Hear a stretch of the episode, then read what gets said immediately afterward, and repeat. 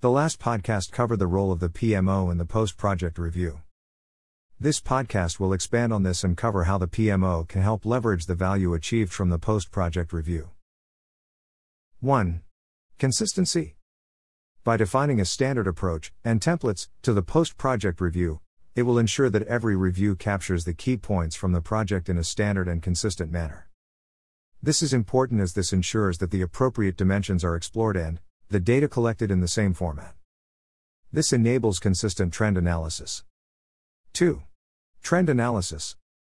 The PMO will be involved in collecting and consolidating the reviews from all of the projects for which they have oversight responsibilities. This means that through the consolidation process, common themes can be identified. For example, on analysis, a number of projects may be found to have completed late and over budget. On closer examination of the reasons, it is discovered that they all use the same vendor and that in all cases the vendor had delivered late.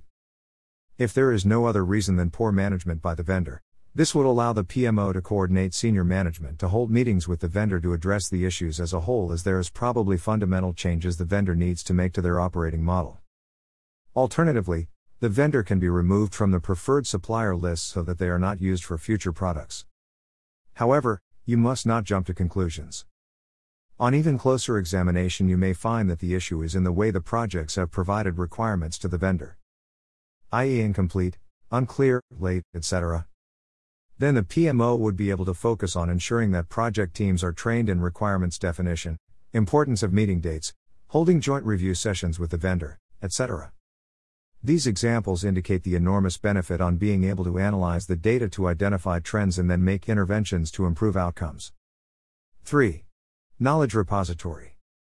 Every project should deliver some form of benefit to an organization. However, each project also results in the acquisition of knowledge. In many cases, this knowledge is lost at the end of each project as the project team is disbanded and each individual goes on to do other assignments. The cost to acquire this knowledge is usually expensive. Therefore, it should be used. The PMO can leverage this information by ensuring that all project documentation, including the post project review, is stored in a central knowledge repository. This can aid value in so many ways. Help similar projects to fast track planning by copying and adapting the approach of similar successful projects. Improve estimates as real examples can be used, resulting in improved budgets. Identify key resources to work on the project. Being aware of potential issues and so that they can be avoided. Reusing documentation by editing as opposed to starting from nothing.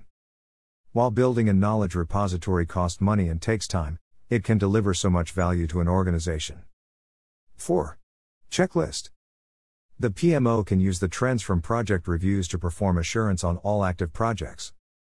Taking the example above of the vendor issue. If there are current projects who are using or intend to use the vendor, action can be taken early to try to avoid similar problems. In summary, the post project review and associated output is very powerful information for an organization. A proactive PMO can take this information and provide so much value to an organization both in time saved in completing a project and avoiding costly overruns.